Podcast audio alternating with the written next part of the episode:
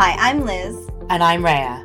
Welcome to Karma's My Bitch, a podcast about love, sex, connection, abundance, joy, purpose, peace, and how life isn't simply the stories we tell ourselves. The reason we call this podcast Believe It or Not is it has to do with what we choose to believe, the stories we ascribe meaning to, that we feel is somehow essential to our identity. And we want to pick apart those stories and we want to pick apart why story is so important to us. A lot of season one, we talk about in various different episodes my experiences and how much they were colored by the stories I told myself, past, present, future. And those stories very much dictated my reactions, my perceptions, and my then present experiences as a result. Mm-hmm. And I still see that today, totally. Whenever we write a personal narrative in our minds, even if we're not writing it down, we tend to add things to the story to make it interesting, especially if we plan to tell somebody else the story. We also tend to project meaning where we don't know there is meaning as well. Yes. Have you ever sort of read either an autobiography or memoir? But you and you already kind of can fill in some of the blanks because you've seen the movie, you've seen the story, you've and so you're reading this and you're like, why didn't the person just put that in there? Why didn't they describe this experience that I read about before? Why didn't that make the cut? What one person determines is an important part of their story is not necessarily going to be the story that's important to you. What takes on a certain amount of significance or importance is what you can connect to. You experience something. Yeah. But you experience it through the filter of your past experiences, what's happened before. Yes. And either it's coming from a place of fear, it's coming from a place of shame, or it's coming from a place of wholeness, depending on what it is and how much work you've done on yourself. Well, so often what we're recalling from the past is the pain. If something was whole and peaceful and wonderful, generally either we've forgotten it or it's just a pleasant memory, but one that does not need to be shared. Often we're telling stories in order to heal. So we might be rehashing some old childhood stuff, not really telling the whole story, because our brains might say, well, that was a really uncomfortable thing when that happened. So why don't we just not mention that piece? Or that was really embarrassing. So why don't we kind of keep that one out of the story? What are we telling that's truth? What are we telling that's not? What's an exaggeration? What are we leaving out?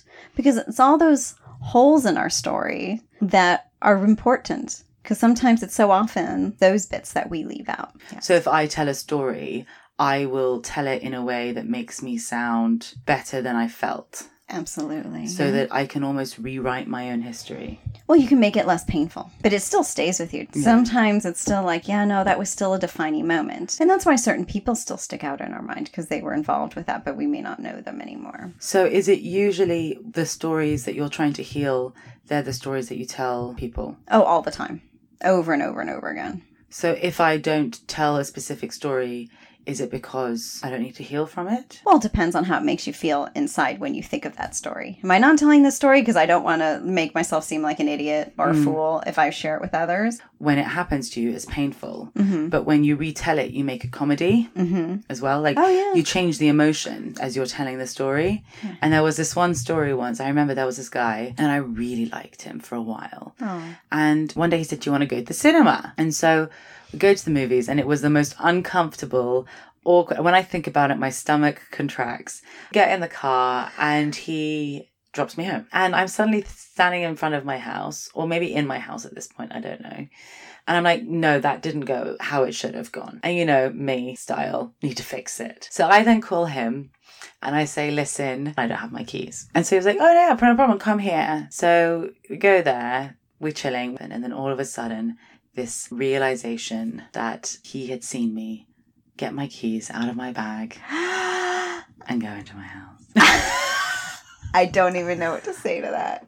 And obviously, I don't tell the story like this. Like, I tell it in a really comedy way. Right. And it can be hilarious when told properly. but it was so embarrassing. You can make it comedy. Okay. But actually, the story is shame. Yeah, it's shame. Shame from being inauthentic and not having right. any self worth. But I'm right there with you. I have a list of stories that also brought me shame, but I wouldn't necessarily share it in part because I felt like if I was putting it out there, then I would somehow have to give every detail, and I just wasn't ready for that. So, what mm. do you do? You sort of keep it in, you keep it in. Maybe mm. you'll tell one person. But it, what you said about being authentic, that's the point.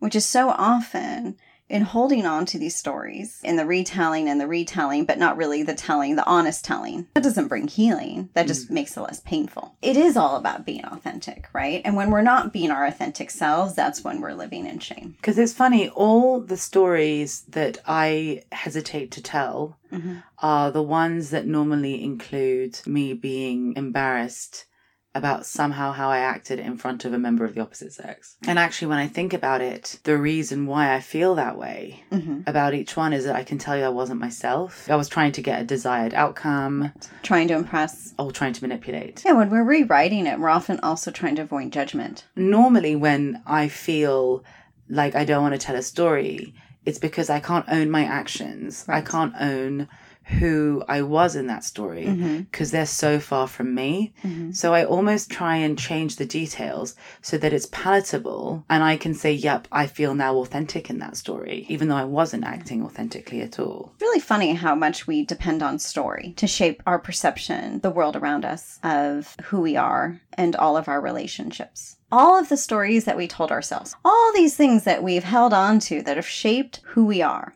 These points of reference in our memories that we go back to time and again to explain what we're doing and why we're doing it. Those are all finished. We aren't tying up all of these stories, or we're having to see that we've relied so much on these stories to shape us that we lost sight of the fact that we are not the person in those stories. You know, they mean nothing. But in the end, everything, while they've gotten us to this point and we recognize all the healing we've had to do, what that healing was meant to do for us, to take us, was to the point where, wait a second, I am not that person in the story. That story does not define myself at all. We've spent lifetime after lifetime rehashing the same story. I am not loved. I am unlovable. And finding different scenarios to play that out. And now all of a sudden, here we are in body, awake, conscious, thinking, I'm lovable. I'm loved. I am love. Do any of those stories really matter anymore? Do those really define who I am? My old stories don't apply, but they are still part of what makes me whole. Those experiences still happened. They did. So And it's not about negating the experience. It's not about erasing it, but it's about acknowledging that the person we were in the stories mm. don't exist anymore and that those stories do not define us as much as we believed that they did. what would you say to someone who still believes that their stories define them? Then there's something there that hasn't been healed. If you're holding on to a story, then there's clearly something that you need to get to the root of. Because if you're choosing to hold on to a story, then there's a reason, and I would honor that reason. Okay. but to also understand and acknowledge and hopefully get to the point where they can acknowledge the fact that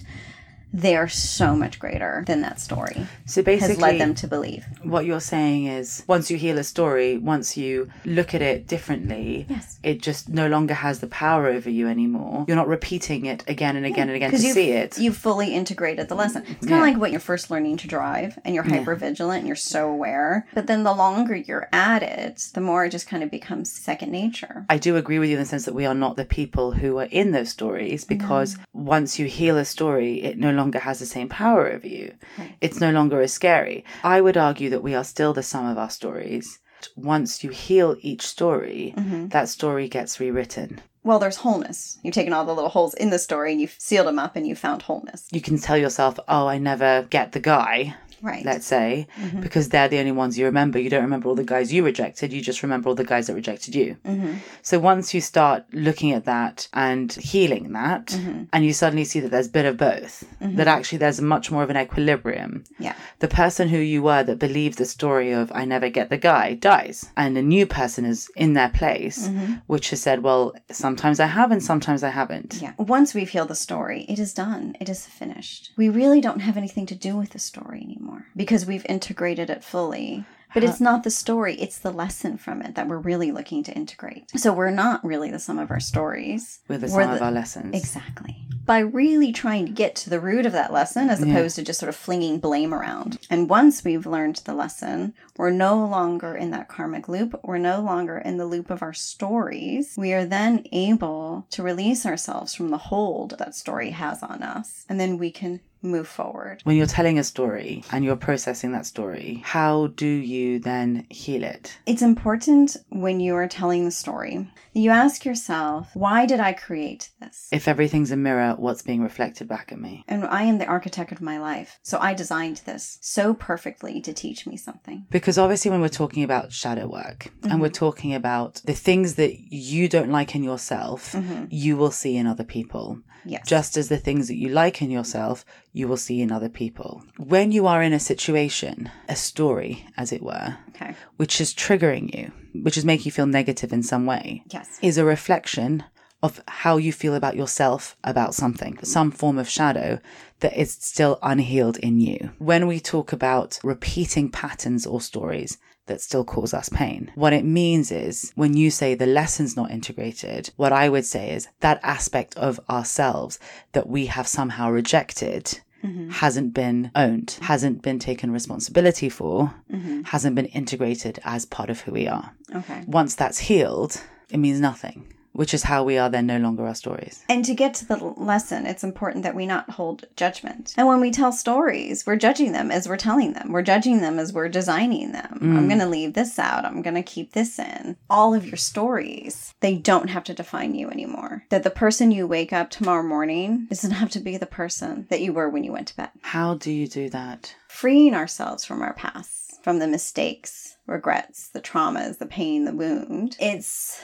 four things. Number one, you accept fully that it happened. There's absolutely no rewriting it, no matter what kind of filter you put on it, no matter how much humor you add to the story.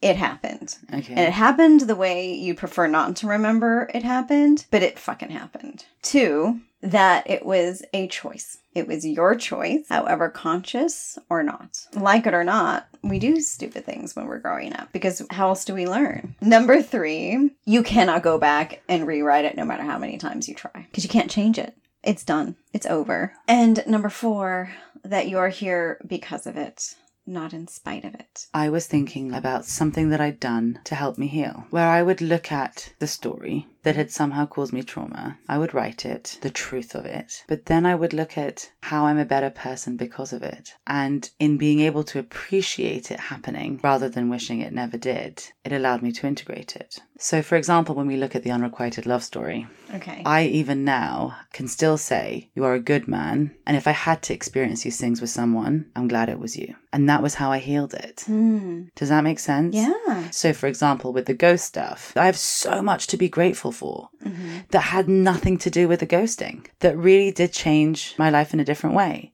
Sometimes it's about looking at that story as it was, mm-hmm. taking responsibility for your part in it in a real way. So saying, you might have done this to me, mm-hmm. but I did this to you and to me too. Yes. Whatever that was. We created this scenario together. and I created my perception of this scenario alone Yes. as well. I have me to think for the rewrite. Yeah, exactly. the edited version. But at the same time, I could continue to focus on the parts that caused me pain, mm-hmm. or I could try and look at the parts where I'm a better person because of it. And there are going to be those two. There's always going to be one way that mm-hmm. you somehow learn to love yourself a bit more. And sometimes you will not get to that point of I am a better person because until you can really learn to take responsibility and learn to love it fully and embrace it completely. I feel I'm only able to love it fully and embrace it completely once I can see, Once you've seen the benefit. yeah. Removing the responsibility of yourself from any story is a surefire way to have it repeat again. Because at the time, it might make you feel better because it wasn't your fault. Right. But in reality, you're not learning whatever you're meant to learn. Exactly. So it will happen again. Your negative emotions are there to show you something. Mm-hmm. So if it doesn't feel good that you did that, acknowledge that it doesn't feel good because then you learn not to do it again. And that's why we call this episode Believe It or Not. Our stories are about what we choose to believe about ourselves, what we're willing to believe, good or bad, positive, negative, that reflect back our own self judgment. In one respect, it's kind of believe the story or not. The story happened as it did happen. Yes. So you better fucking process it the way Yeah. it happened rather than tell yourself a weird version of it that's going to back up the other story behind it that you've told yourself Yes. about you. Exactly. That judgment story piece. right. All the stories we tell Mm-hmm. are basically just reflections of the story we're telling ourselves. Yes. However, you've designed that story, once you've gotten to the point where you've healed it, and ultimately in that path of spiritual maturity that we're going to explore this season, it's everything about understanding you are not that story. Period. Maybe it felt like you were when you were experiencing it. Maybe it felt like you were when you were processing it. Maybe you were stuck in it a little too long whatever you choose to believe, that's still a very, very, very small piece of who you really are. You tell your story, the big stories that are played out in the smaller stories in reality. Mhm. But that's only one person's perspective.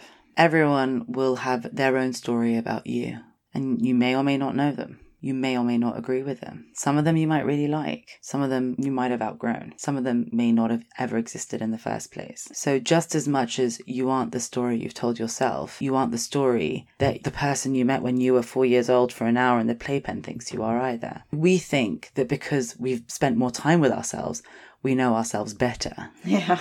But we are not the stories we tell ourselves just as much as we aren't the stories people tell us about ourselves. And in every moment, we are a different person. So we aren't our stories. No. And the less significance we attach to our stories, the more connected we can become to that greater being that we really are.